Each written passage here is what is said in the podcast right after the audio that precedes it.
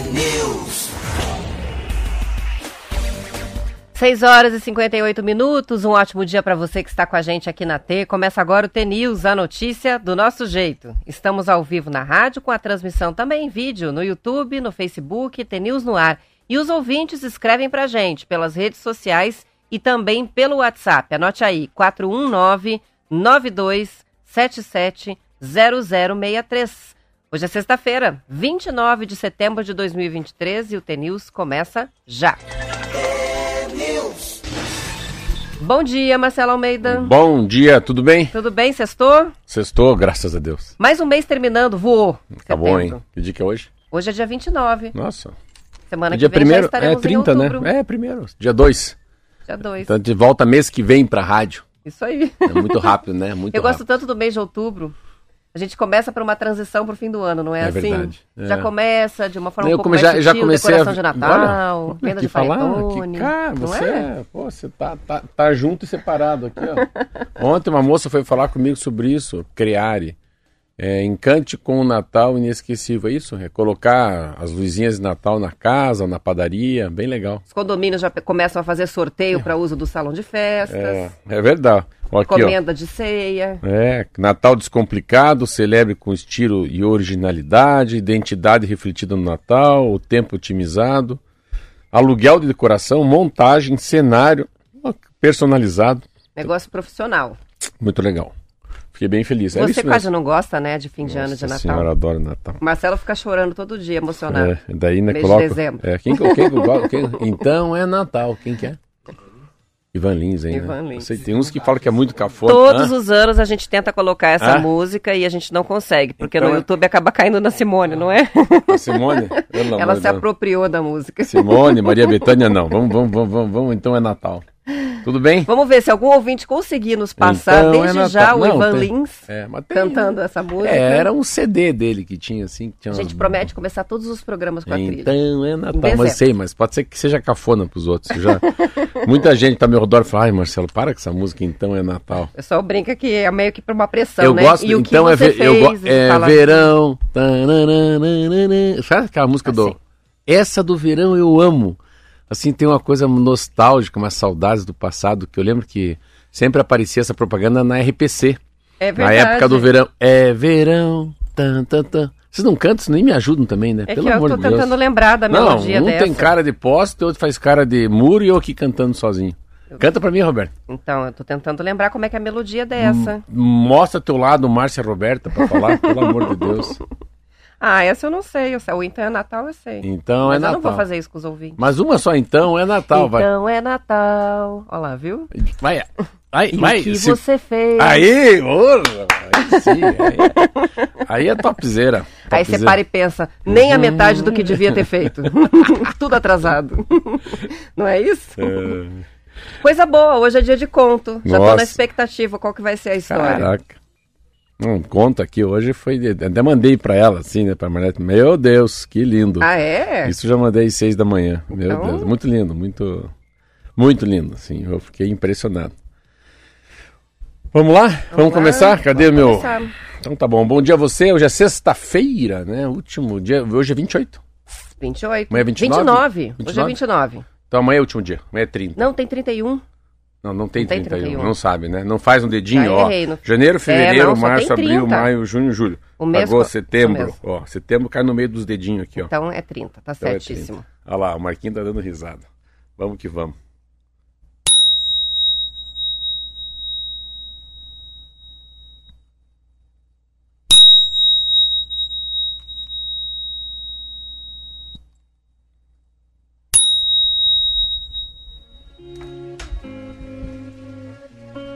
O medo no escuro. João tinha medo do escuro, uma verdadeira fobia. Desde criança, ele evitava toda situação que o colocasse em um ambiente escuro. Quando não conseguia evitar, ficava ali paralisado na escuridão, de olhos muito abertos procurando ver algo. Quando se casou, seu medo gerou um problema. A esposa, Maria, teve vontade, mas ele exigia uma lâmpada acesa na mesa de cabeceira durante toda a noite. e isso a incomodava. Fizeram um trato. Uma noite a lâmpada ficava acesa e na outra ficava apagada. Com isso, uma noite ele dormia bem e na outra não dormia tão bem. Após uma dessas noites, em que demorou a cair no sono por causa da escuridão no quarto, João se queixou a um colega de trabalho. Era um homem mais velho e que gostava muito do rapaz. Que sofrimento, colega disse. E sabe o que é pior? É que seu sofrimento é inútil. Eu sei, disse João, mas meu pavor é real. O colega então prosseguiu. Seu medo é real, mas o perigo não é. Pense comigo, João. A escuridão não existe, não é nada. A escuridão é a ausência de luz. Portanto, não vale a pena perder tempo e energia vasculhando na escuridão. Se você acender a luz, a escuridão se dissipa, não é mesmo? A escuridão é frágil, ela não existe. O que existe de verdade é a luz. Vai lá, experimente. Experimente dormir com a luz apagada. E quando sentir medo, lembre-se que a luz está ao seu alcance, que você pode ter ela acesa a qualquer momento. Quem sabe seu cérebro, João, ansioso, vai aos poucos entendendo a realidade de uma nova forma? João passou a fazer isso. Deitava-se no escuro e pensava: na escuridão não há nada. Eu posso ter a luz quando quiser. Se despertava no meio da noite, repetia esse pensamento. Na escuridão não há nada, eu posso ter a luz quando eu quiser. E cada vez a escuridão incomodava menos. Esse conto é uma metáfora. É uma metáfora para a nossa vida. Talvez você já tenha ouvido dizer: o importante não é o que acontece, mas como você vive e interpreta o que acontece. Os fatos e os problemas da vida são vividos e carregados de formas diferentes pelas pessoas, o que mostra que eles não são tão concretos. O que é concreto é o que fazemos com eles. Por isso, se sai melhor quem tem a capacidade de transformar a dor em crescimento, o medo em coragem, o ressentimento em compaixão, o ódio em perdão e esquecimento, e a escuridão em luz, por meio de uma espécie de alquimia interior mágica. Afinal, a escuridão não existe como elemento real, mas existe de fato na nossa cabeça. E lá dentro que a escuridão precisa ser combatida. Uau! Marlete Silva. Maravilhoso. É dela. Marlete vai ter que lançar um livro com a Bande de Luz. Maravilhoso. Muito legal, né? É um livro de contos. Você gostou? Muito bom. Muito lindo. É. Muito lindo, muito bem escrito. Todo mundo vive. Forte. Eu mandei para ela e falei: eu vivo igual. Eu vivo o que você escreveu. Para mim, não. É para todo mundo. É para mim. E todo mundo tem, né? Sim. Alguma coisa que a gente teme e que, de fato, não existe, né? É. O risco não existe. A coisa existe. Não é escuridão, é a ausência da luz. A ausência da luz. A escuridão muito não existe. Muito legal. Lindíssimo. Claro. Quem Vamos quiser lá. O texto, já vai mandando a mensagem, sinalizando no WhatsApp que a gente encaminha na sequência. São já 7:06. Vamos começar com o futebol? Primeiro confronto da semifinal da Libertadores entre o Boca e o Palmeiras. Não, aquilo lá é... 0-0. Não, mas não é um jogo, são duas seleções. Olha, é muito forte aquele Boca Júnior, Palmeiras. Lindíssimo jogo, 0-0. Jogo de guerreiro, macho mesmo. Ali, difícil um 0-0, alguém diz assim ali, sobre um 0-0. Aquele jogo de ontem, eu assisti o jogo inteiro. Ontem ali é aquela coisa que eu gosto de falar, que é pau, cacete, pedrada e paulada. Meu Deus do céu, até coloquei pedrada no meio, porque, meu Deus, cada entrada deixa a bola, deixa o jogo seguir. Mas era jogo de... Sabe que eles não estavam no campo de futebol? Sério, assim, parecia uma arena.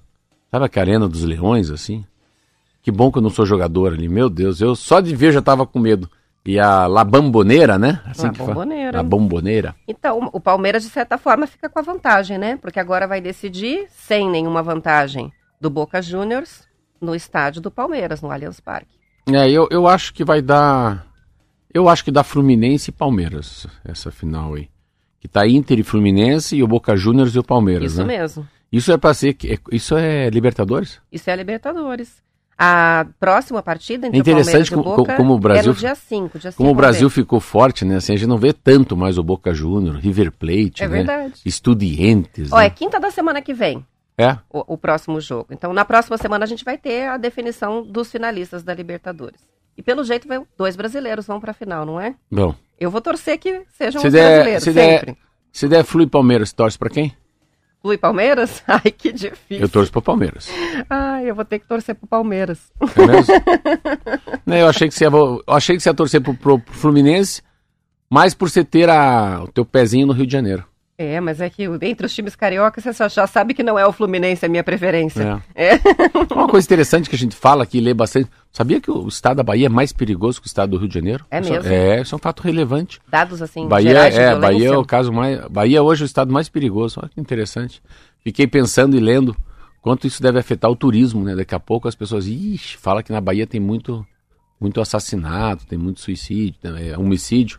Daqui a pouco começa a reduzir lá. Muita coisa boa ontem, hein? Olha, um negócio tão lindo ontem. Aí eu falei, eu ia fazer assim com a mãozinha. É, eu ia passar os jogos do fim de semana e acho que daí a gente entra nos assuntos na volta pra poder comentar. Vamos fazer din-din aí. Não dá pra fazer propaganda da prestinaria aqui, será? Se ligar, pagar, né? Quanto custa? É por minuto? É por segundo? É por segundo? Se eu fizer um minuto a prestinaria, tem que pagar por um minuto. Assim? Isso aí, 60 cotas. Eu acho legal, né? É cota ouro, cota bronze, né, cara? O tamanho da prestinaria na camiseta. Vamos fazer. Tá pensando? Eu tô. Falar com o Márcio Martins, falar com o dono, né? Ver se ele me escuta. Vou ligar pra ele, ver se ele me atende. Bom, a audiência é muito qualificada, então você vai estar conversando com o melhor público. É. Ó, a propaganda? É, mas acho que eu não vou pagar ele, sabe por quê? Não. Eu vou pagar limpão. Nossa, como é que fala na rádio? Como é que fala? Permuta. Vai fazer permuta, distribuição de pão e croissant. Vamos rapidinho aqui com os jogos do fim de semana do Brasileirão. Você falou que... Ué? Falei que a gente ia passar os jogos antes de ir pro intervalo, depois comentava os assuntos do dia. Vai, fala, fica quieto. Flamengo e Bahia, amanhã, 4 da tarde, Fortaleza e Grêmio no mesmo horário. Também amanhã, São Paulo e Corinthians, clássico, 18h30. Cuiabá joga com o Fluminense, às 18h30 também. E o Inter joga com o Atlético Mineiro. No domingo a gente tem Atletiba, às 4 horas no Couto Pereira. Ai, ai, ai. Santos e Vasco jogam às 4 horas também, Cruzeiro e América às 4 e às 6h30 de domingo, Bragantino e Palmeiras. São esses os jogos. Beleza. Já pensou se o Coxa ganha essa? Porra, virada, hein? Estamos na expectativa. Muita conversa a respeito do esquema de segurança, né? O Coritiba preocupado, a diretoria do Coritiba preocupada aí com a questão de segurança no entorno, dentro do estádio, do Couto Pereira com as torcidas rivais, adversárias, né? Mas a gente vai estar torcendo pro Coxa. Vamos pro intervalo. T News.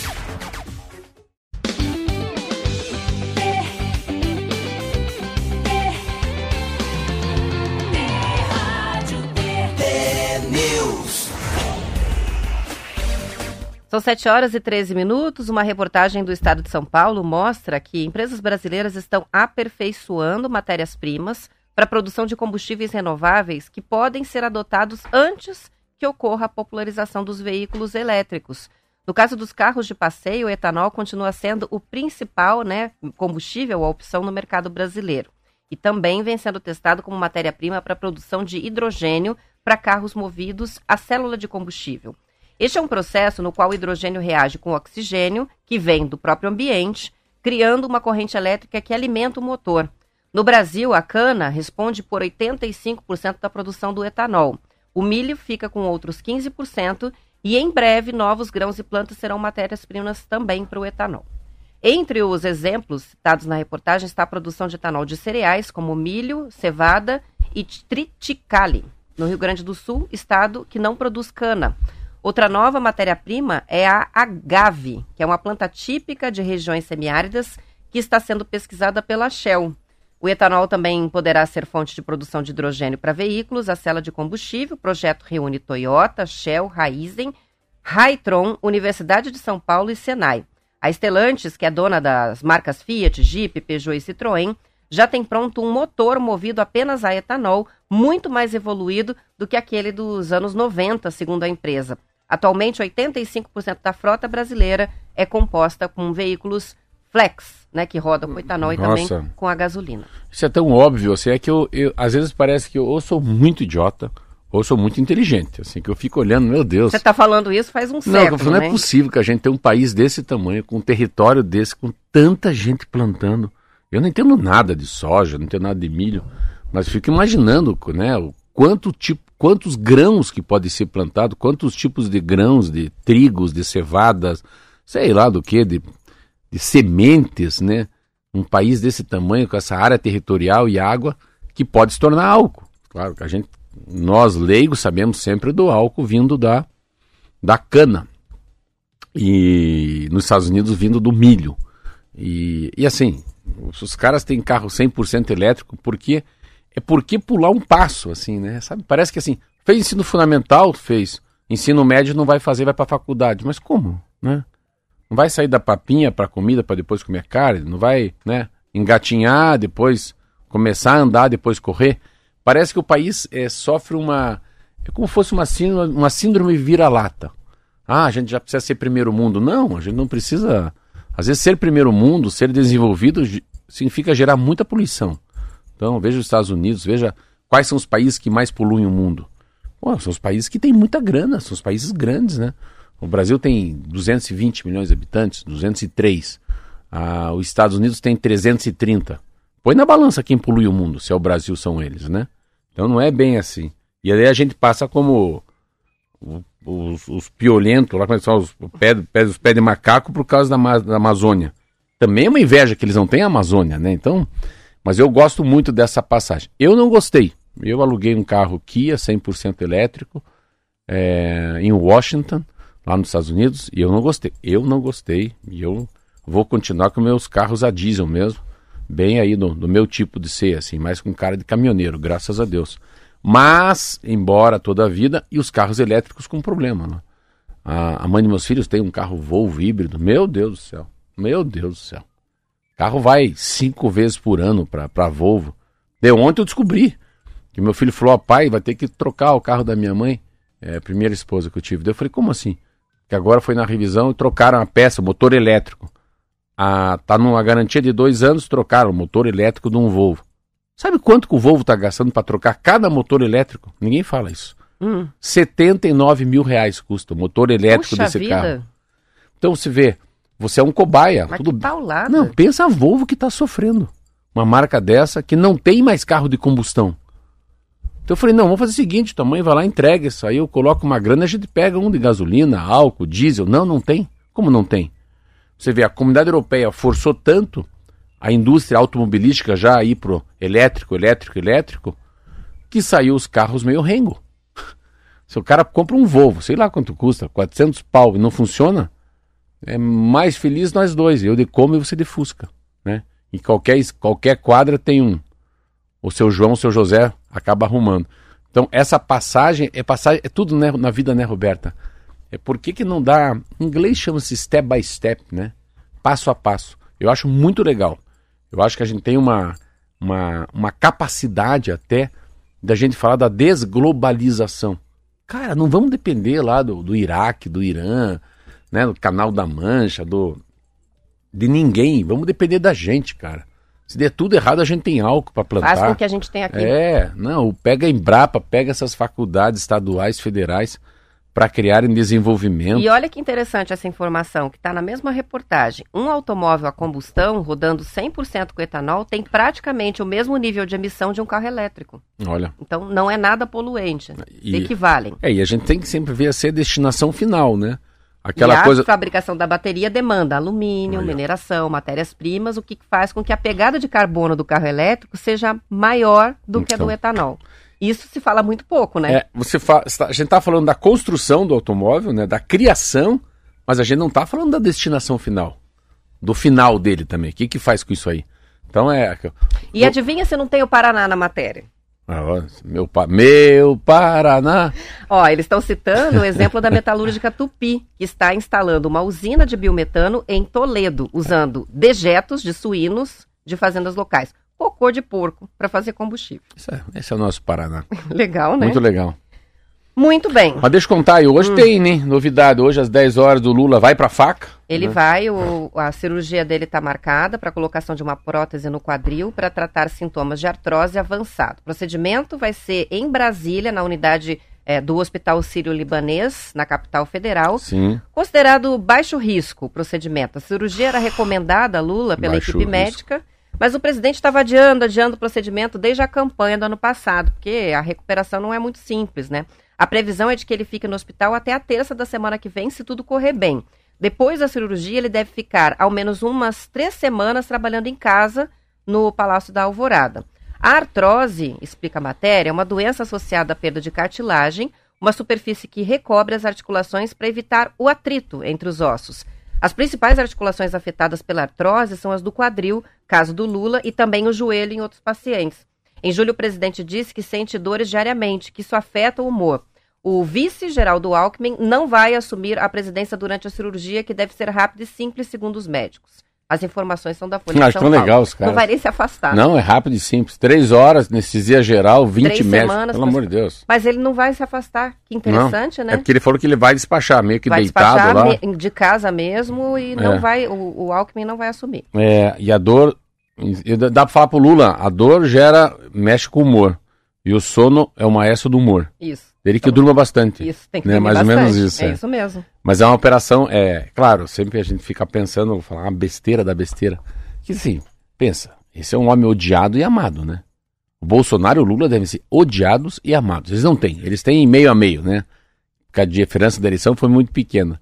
Mas assim, se eu fosse o Lula, mas quem que é o anestesista? Eu fico só pensando nisso ontem. Quem que vai ser o anestesista? Porque é um erro... Né? Pensa que pode acontecer, né? Será que vai dar certo, vai dar ruim? Já abriu o olho, já acordou, voltou, hein? Mas não era 2 horas de operação, já deu 2h40 de operação? Pensa a especulação. Sim. Mas ontem que saiu legal assim, no jornal, que eu achei, às vezes a gente aumenta, né? A imprensa aumenta. Tem uma coisa que ontem só vi coisa de paz, né? Teve a posse do novo ministro do Supremo Tribunal Federal, porque a Rosa Weber foi embora e chegou o Barroso. Muito legal ontem, eu vi uma matéria, porque o Gilmar Mendes não gosta do Barroso e o Barroso não gosta do Gilmar Mendes. E o Gilmar Mendes foi o cara que falou em nome da turma, da chegada do Barroso. Nossa, e quase um pedido de desculpa, vamos parar de brigar nós dois. Eu achei muito bonito. Outra coisa que eu achei muito bonito ontem, e que isso me traz uma esperança de a gente viver como cidadãos, principalmente na política, é uma foto que tem os 3 pré-candidatos a chegarem no Supremo Tribunal Federal, que serão indicados, que é um chama-se Bruno Dantas, o outro é o Dino, que é o ministro hoje da Justiça, e o outro chama-se Messias. E os 3 estavam lá, né, os 3 abraçados, dando risada, conversando, e fizeram um pacto de não briga, para não ficar um mimimi. Aquele que o Lula escolheu, e os outros vão na posse. Cara, eu achei isso tão, assim, tão bonito, tão... Vamos fingir que é todo mundo adulto? É mais ou menos isso, né? Vamos brigar, cara. E se der, deu também, não adianta ficar... É o Lula que vai decidir, né? Eu achei muito, muito interessante. Foi um dia diferente. E o que mais me impressionou ontem é a história do azeite. Tem muita coisa que tá caindo o preço, né, Roberto? Batata, carne... Cara, tem uma matéria do azeite que eu fiquei de cara. O azeite de oliva. Por que que... Olha lá, por que tá caro o azeite? Aquecimento global. Ah, é? Eu queria uma explicação, olha porque lá. Não dá mais para comprar azeite de oliva? Não. Você olha lá, R$50. Não, é melhor por uma gota de diesel, pronto. O aquecimento global... O biometano. Boa. O aquecimento global que provocou seca e incêndios no hemisfério norte este ano está por trás do aumento nos preços do azeite no mercado brasileiro. Olha que loucura. Levantamento da empresa de inteligência de mercado, Horus, aponta aumento acima de 20% para o segmento virgem extra virgem entre agosto de 22 e o mesmo mês desse ano, de 22 para 24. Segundo a pesquisa, em agosto o preço do azeite era 31,66 contra 24,96 e vai. Mas o que mais me impressionou, na verdade, é que da onde que ele vem? Ele vem da Espanha. Olha isso. O Brasil é um dos maiores importadores de azeite do mundo, junto com os japoneses, com o Japão, junto com os americanos e com o Canadá. De acordo com o Instituto Brasileiro de Olivicultura, a produção brasileira de azeite extra virgem, né, o topzera, este ano está em cerca de 700 mil litros, Isso representa apenas 1% do mercado nacional. Nossa! Então, 99% do azeite bambambam é importado. A curto prazo, não teríamos condições de produzir azeite suficiente para todo o mercado brasileiro. Não são todos os lugares em que é possível produzir azeite também, por conta da necessidade de um clima específico. Um alívio nos preços do azeite depende de como será a próxima colheita, e aí vai. Só que na Espanha, que é o lugar que mais produz, está tendo um problema de muito assalto, eles estão roubando. Então, acho que o preço do azeite do mercado nacional tem seguido a tendência contrária ao restante da alimentação pelo mesmo motivo: o clima. Hoje, a maior parte da produção, Roberto, de azeite do mundo vem da Espanha, que é responsável pela oferta, sabe de quanto? 45% do azeite do mundo é produzido na Espanha. Mas a Europa vem sofrendo com uma onda de calor desde o primeiro semestre, de acordo com o Bloomberg. Preocupado com o impacto do calor, o governo espanhol anunciou um pacote, vai dizendo, o preço do azeite disparou no mundo todo, e o produto agora se chama, sabe como? Ouro líquido. Ouro líquido. Isso atiçou a cobiça de muitos e a Espanha tem registrado uma onda de roubos, tanto de azeite como de azeitona. Aí coloca todos os tipos de roubo. Pô, os caras vão lá de madrugada. Carga com alto risco. Cara, os caras roubam, olha aqui, ó. Em 30 de agosto, 50 mil litros de azeite foram roubados em um produtor. Um prejuízo de 420 mil euros. Nem as azeitonas escapam. Invasores fazem colheitas clandestinas à noite em fazendas, roubam a carga de caminhão, virou... Meu Deus! Virou carga de celular, né? Que loucura! A gente tem uma participação do Sinésio dizendo que em Palmeira é produzido um azeite muito bom. Olha. Então tem produção local, olha lá. Você que gosta de comprar dos produtores paranaenses, olha aí, ó. Dá pra descobrir qual que é essa marca boa, e de repente começar a comprar azeite nacional. Quem souber, não, nacional não. Eu quero azeite paranaense. Isso aí. A gente falou sobre a cirurgia do Lula e sabe quem está internada? A Glaise Hoffman. O Globo está trazendo aqui que ela foi internada ontem no Hospital de Brasília. Foi detectada uma obstrução coronária durante a realização de exames de rotina. Ela não estava com sintomas, nada, mas perceberam que tinha uma obstrução. Os médicos recomendaram que ela passasse a noite, então ela está hospitalizada. E de acordo com o Globo, as pessoas que estiveram com a presidente do PT, que está com 58 anos, disseram que ela está bem e que não apresenta sintomas. A assessoria da Glaise vai divulgar nota com a atualização, né, do estado de saúde dela daqui a pouco. Ixi, Maria. Notícia que acabou de sair aqui no Globo. Às vezes eu fui lá no meu médico. Como é importante fazer exame de rotina. Eu caí nessa aí, né? Todo ano vou me achando atleta. Não, para aí, tem cálcio no coração.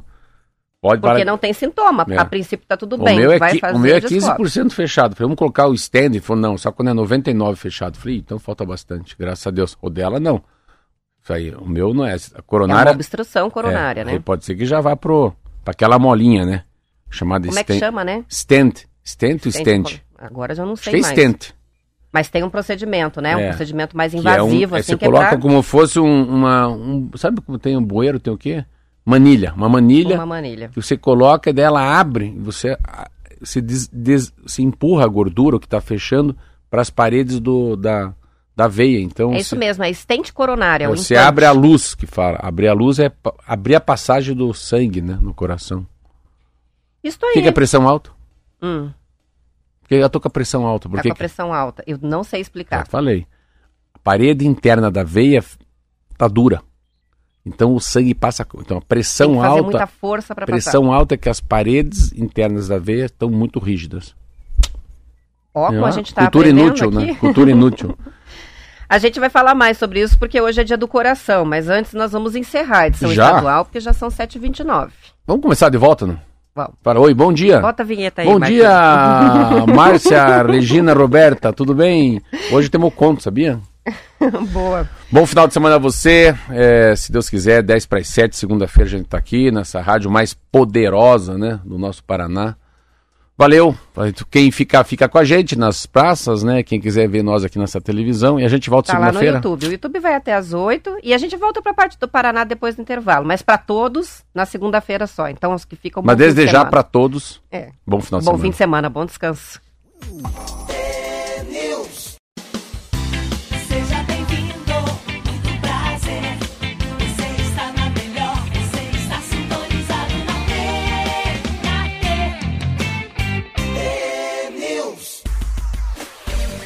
7h34, hoje é comemorado em todo o mundo o Dia do Coração, a data criada pelos profissionais de saúde para enfatizar o risco das doenças cardíacas. No Brasil, segundo o Ministério da Saúde, cerca de 300 mil indivíduos por ano sofrem infarto agudo do miocárdio, ocorrendo morte em 30% dos casos. No Paraná, as doenças cardíacas são responsáveis por 24% de todas as mortes.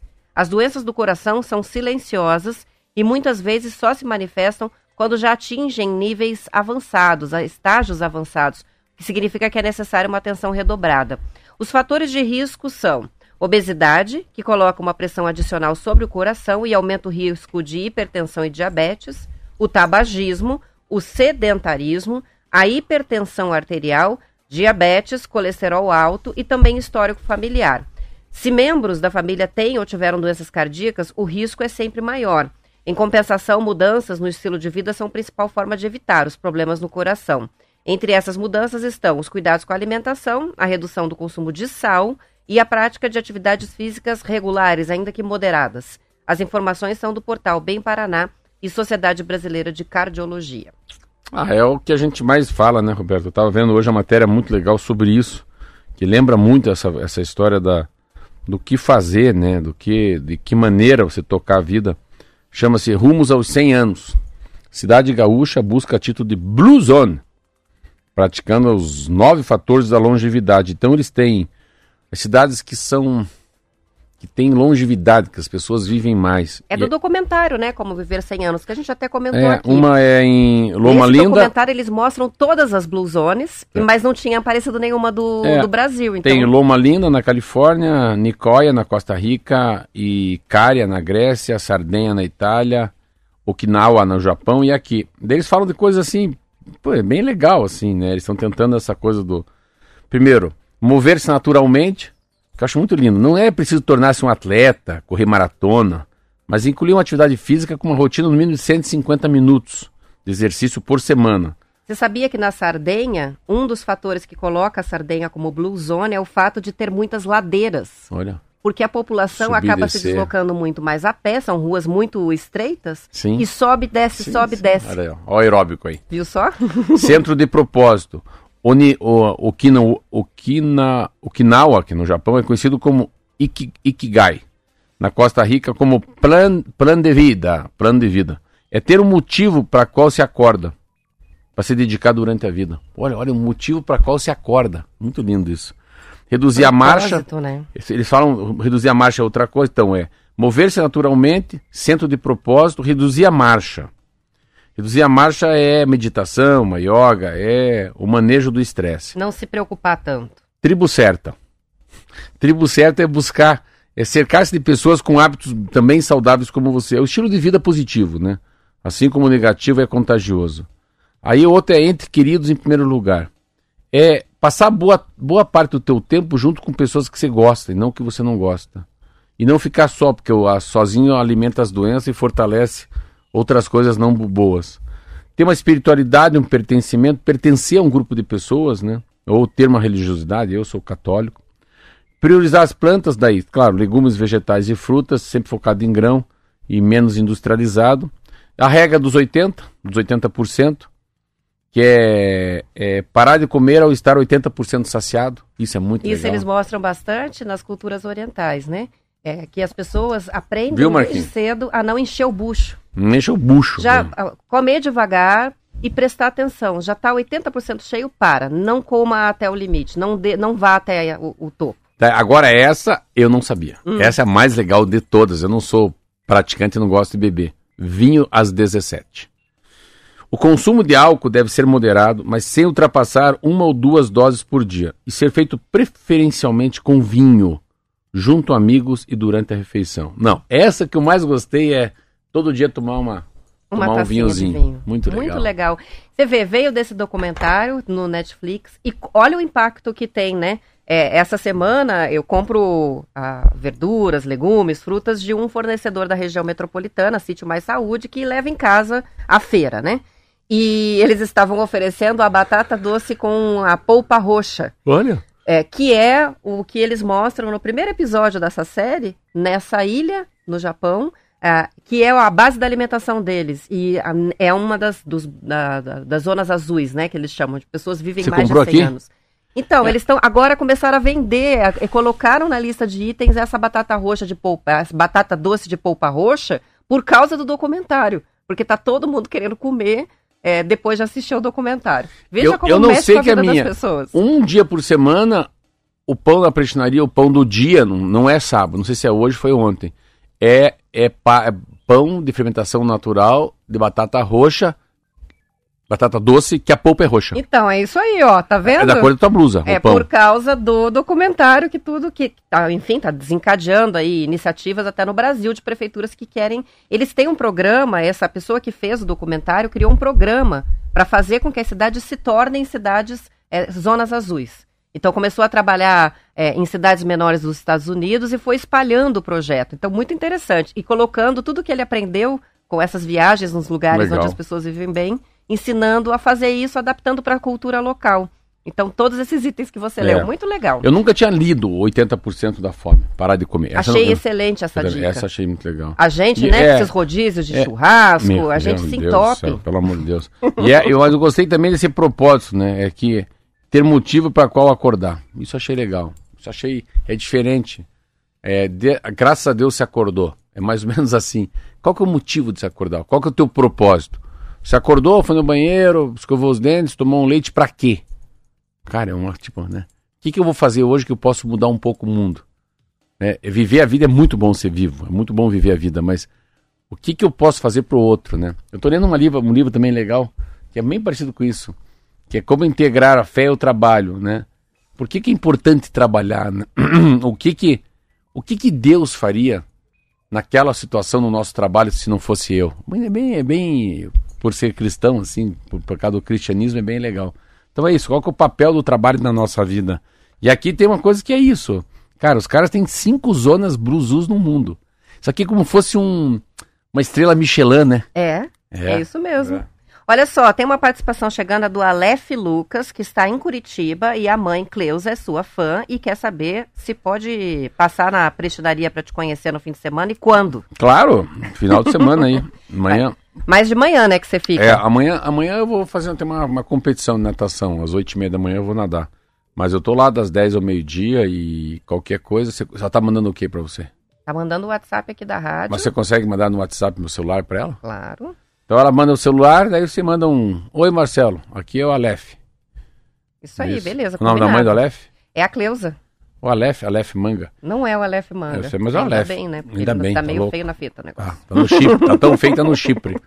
Tá no chifre do boi. Isso tá lá aí. No Chipre. Participação. Você manda o celular pra ela? Mando sim, pode deixar. Eu te passo aí já. Quem tá participando com a gente sobre a questão, né, do estilo de vida é o Elton. Na nossa transmissão do YouTube, ele escreve: depois que aprendi, entre aspas, a correr todos os dias, percebi a disposição que aumentou e é notável a diferença na saúde e no humor. Isso é uma coisa que a gente ouve o tempo inteiro, profissionais da saúde falam o tempo inteiro, mas parece que as pessoas não levam muito a sério, né? A importância, né, de combater o sedentarismo. Eu pós, né, que, claro, assim, eu nado todo dia. É impressionante, claro, assim, ontem tava duro, tava nadando com o Ciborgue, que é amigo meu, dono da WUM, são marcas de roupa para teatro, e ele puxando, nós puxando, era para ser moderado, e nós, que moderado, nós fazendo forte, 3 de 100 é 3 vezes 100 metros, forte, depois 300 solto, 3 de 100 forte, 300 solto. Mas 3 de 100 é 4 piscinas de 25. Mas eu tava com o coração... assim, quando aí chega, descansa 20 segundos e sai novamente. Aquela sensação é tão difícil de afogamento, mas tão complicado. O que eu tô pagando pra estar aqui? O que eu tô sofrendo aqui, né? 10 para 1 da tarde. Mas depois vem uma sensação tão boa na hora de sentar, na hora de tomar banho, na hora que chega uma salada em casa, um suco de laranja, que daí você pode pegar um pedacinho de bolo sem frescura, um pedacinho de pudim, porque você já queimou tanta caloria naquela natação. Então, o bem-estar não é no exercício. Fazer o exercício é um saco. O bem-estar é depois. É uma delícia correr, não. A melhor sensação é o que, os hormônios, né, nossas células, o lado químico, essa alquimia interna que traz esse bem-estar depois da yoga, depois o pilates, depois a natação e da corrida. Estimula as glândulas mesmo, sim, né? Para equilibrar essa produção de hormônios. O Plínio escreveu para a gente o seguinte: uma boa refeição é igual uma boa conversa. Pare antes de fartar-se. Ah, lindo. Que legal, né? Ele disse, lembro de ter lido isso no Almanaque do Pensamento, que era distribuído nas farmácias na década de 70. Aprendi, disse, mas nunca consegui praticar. Ele vem otimista, cara. Parar, né? Muito bom. São 7 horas e 45 minutos. O governo do Paraná anunciou que vai reforçar a equipe do IAT, o Instituto Água e Terra, para agilizar o processo de licenciamento ambiental das obras estruturantes no estado, especialmente as que fazem parte dos pacotes de concessão das rodovias. Cerca de 245 novos servidores aprovados no concurso público lá de 2021 vão ser chamados para incorporar uma força-tarefa dentro do órgão ambiental. Segundo o governo, a intenção é ter um grupo para avaliar exclusivamente as demandas relacionadas aos contratos, como licenças para obras de duplicação, terceiras faixas, viadutos e contornos rodoviários, entre outros projetos. A expectativa, Marcela, é de que o chamamento dos aprovados ocorra nos próximos meses. O lote 1 de rodovias foi arrematado em agosto, o lote 2 vai a leilão hoje na Bolsa de Valores de São Paulo. Ele inclui obras importantes como as terceiras faixas da BR-277 na Serra do Mar e a duplicação da PR-092 que faz a ligação dos Campos Gerais com o Norte Pioneiro. Eu se fosse o Ratinho, eu não bati o martelo hoje lá em São Paulo. Uma empresa só, é o entender por que as grandes não estão, né? Cadê a CCR? Cadê a Eco-Rodovias? Cadê a Arteres? Cadê essa cachorrada enorme, né? Que sabe fazer conta. Eu acho que estão... Eu, né? Mesmo sendo amigo do Ratinho Júnior, acho que estão vendendo gato por lebre, né? Não é isso aí tudo. Não sei se é cálculo errado, demanda errada, fluxo de caminhão errado. A gente tem que viver, sempre que você vai comprar alguma coisa, uma concessão, uma privatização... Tem um lado jurídico, tem que ser muito bem amarrado, né? Um empresário não vai entrar num jogo que daqui a 4 anos muda o presidente e muda a regra do jogo, né? Então, tudo que a gente fala, quando a gente fala em privatização, em concessão, tudo isso é uma taxa de retorno muito dura. Pensa, o cara vai lá, tudo bem que o cara é muito rico, vai lá e empresta 1 bilhão do banco para fazer as reformas. Depois de 4 anos, os caras falam, não é isso, queremos mais obras ainda. Os deputados fizeram uma lei que eles querem mais um viaduto. Calma, peraí, mas eu tenho que pagar 1 bilhão lá no Santander? Não, nós queremos, senão nós vamos tirar você. Daí o outro vai lá e coloca um caminhão, quebra o pedágio, enfim. Fica muito na cabeça a cada 4 anos tem uma insegurança. Então, o pedágio no Paraná, para mim, eu estou impressionado ainda. Mas ninguém está impressionado. Falei ontem com o chefe do IAT aí. Ah, é? Tomei café com ele, 6 da tarde, na Prestinaria. Everton. Ontem eu tomei café com o Cláudio também, presidente da Sanepar. A padaria tem isso, ela junta a gente. Só celebridade. Nossa, não sei se não. Celebridade também nós não somos. Eles são celebridade, eu não. O padeiro. Coitado, meu padeiro é celebridade também. E daí a gente tava falando sobre isso. Tava ele do IAT, que é o Everton, que eu acho que pode até chegar a secretário novamente do meio ambiente, mas é do IAT, que é muito forte. E daí tava o presidente da Sanepar e tava falando sobre isso. Falei, olha... Cara, assim, se eu falar assim, quem quer comprar a padaria, se só vir um interessado, é que tem alguma coisa errada. Então eu tô muito, muito, muito preocupado, porque o Ratinho vai embora e daí como é que fica? E eu tô com aquela coisa do déjà vu.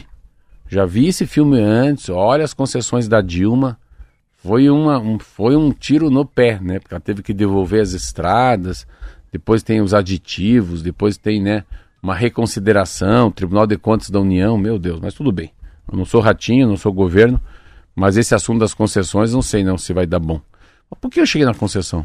Porque a gente estava falando sobre essa contratação extra. É, IAT, a força, né? Para poder agilizar as licenças ambientais. É, mas assim, também não é bem assim, né? Aí, a gente está discutindo nacionalmente o marco legal dos índios, né? Da demarcação de terra.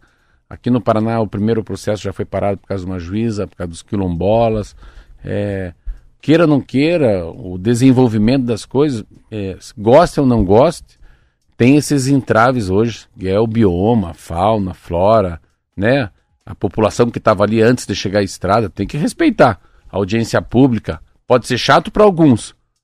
Mas tem uma regra, tem que fazer, né? Direito, né? Isso. O negócio.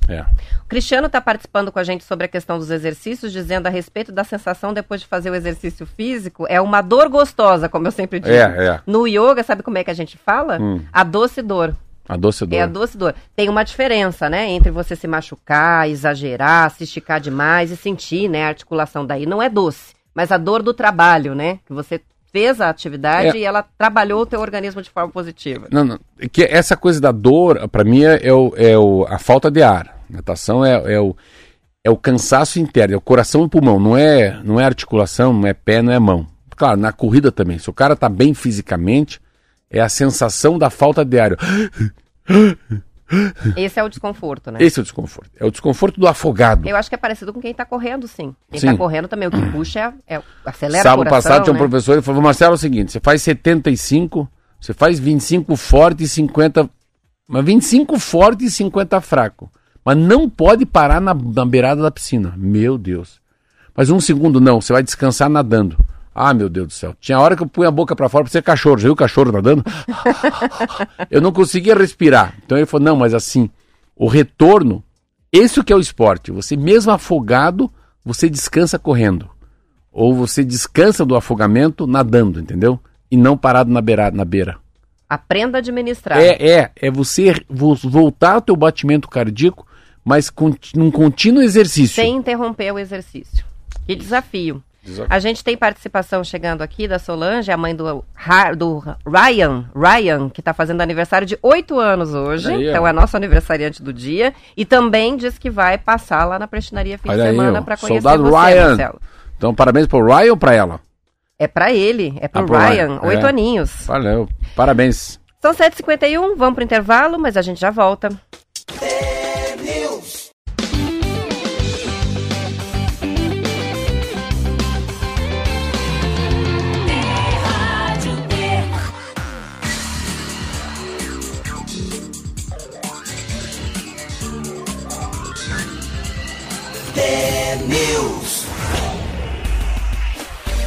São 7h53, foi desbaratado ontem pela Polícia Federal, olha só. Desbaratado.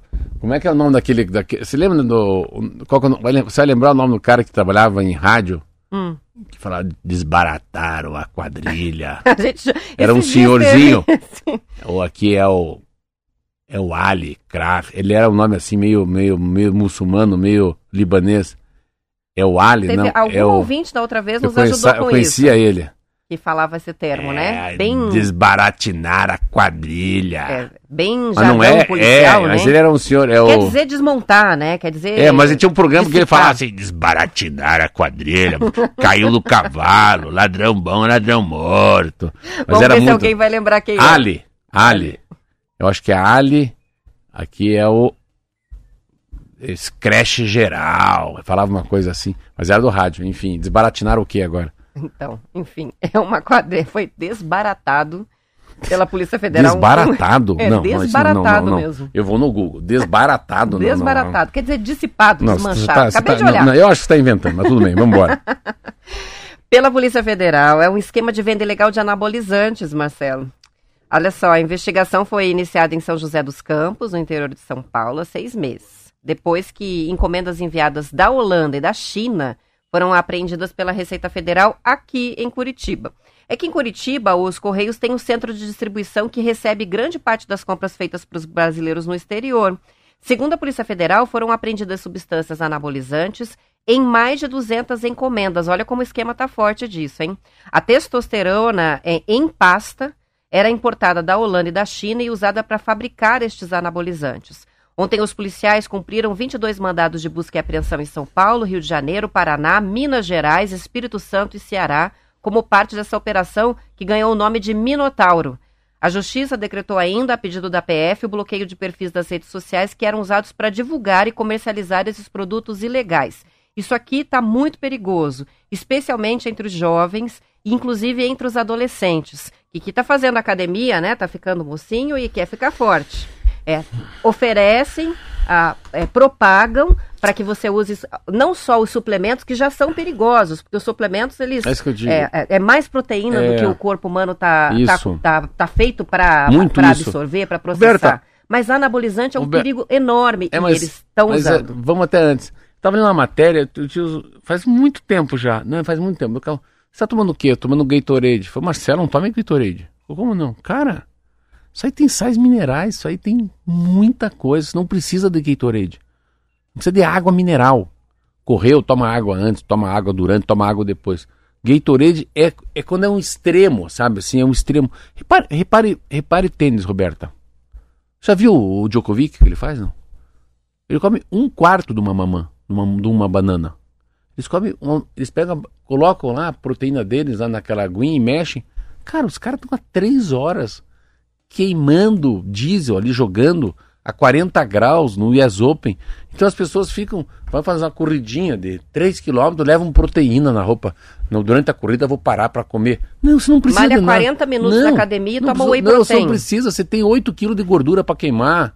Você tem um edredom entre tua pele e teu corpo. Calma! Você tem muita gordura, você tem muita coisa para queimar. Então, Gatorade, aí proteínas, whey. Cara, porque, claro, ninguém tira, ninguém faz exame de sangue para ver como já tá. Às vezes um menino de 18 anos, a idade do Kiki, do Luca, do Lourenço, nossos filhos, do Léo, esses caras estão absolutamente a mesma coisa que um carro zero. Eles não precisam nem calibrar o pneu. É só pôr para correr. Então, e a outra coisa que eu aprendi também lá na natação, na academia que eu vou, seu cara é muito forte, Roberta, não tem jeito. Não fica fortão, saradão, se não for com alguma substância química. Então há o homem e a mulher forte, o homem e a mulher forte com anabolizante. Mas assim, é um negócio tão louco isso, e é tão comum, Roberta, usarem. É a história do remédio para emagrecer, né? Que era para diabetes 2. Agora tudo bem, criaram. Você acha que eu tenho coragem de dar uma beliscada na minha barriga? Injetar um negócio. Para emagrecer, né? Cara. Então é muito louco. Né? O cara não toma a injeção para Covid, mas injeta o negócio na barriga para emagrecer. Da vacina, mas não tem medo de injetar o medicamento. Mas eu acho que é emagrecer.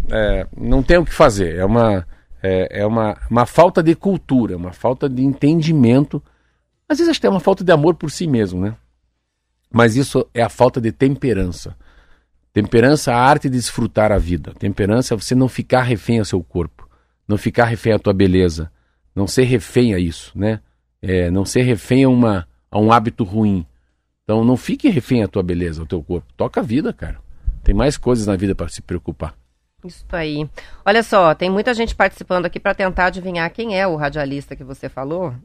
Primeiro tem a participação do Plínio. Não, né? A Marlete já matou aqui a charada. É ali, sim, é isso? Sim. Não, não é. Não é ele? Ele tem um nome, Meu Deus, ali sim, não, ele tem um nome, que era o nome, daí, cadê o... Sim, mas ele tem um nome como fosse Alborguete, como fosse Ratinho. O Joel lembrou do Alborguete, né? Cadeia, não era antes. Ele fazia um programa de manhã cedo na rádio, de Rádio Patrulha, e ele tem... Não é Ali sim, então. Ali? Ali sim. Não é. É ele, é o Ali. Mas assim, não é Ali sim que falava. Tem um nome, assim, como fosse um, sabe? A Poderosa. Ó, quem tá lembrando de outro jornalista dessa área, policial, a Lu, lembrou do Marcelo Rezende. Não, que também falava desse jeito. Não. É mais novo. Nós vamos achar, eu vou achar. Vamos achar. É mais da minha época, do século passado. Ali Chaim. Ali sim. O Helder é que resolveu aqui não, pra Ali gente sim, achar. Não, Chaim, né? É Ali Chaim, viu? É o Ali Chaim, esse aí, escreve total, desbarataram. Legal. Estou aí, com vamos isso terminamos vamos. A semana. Segunda-feira a gente está de volta. O que está aí fazendo Tramontina aqui, ó? A 8. Deu 8. Deu 8, acabou. 8, tá. Bom final de semana, a gente não se vê mais em setembro, mas a gente se vê em outubro, é isso? Mês que vem, até mês que vem.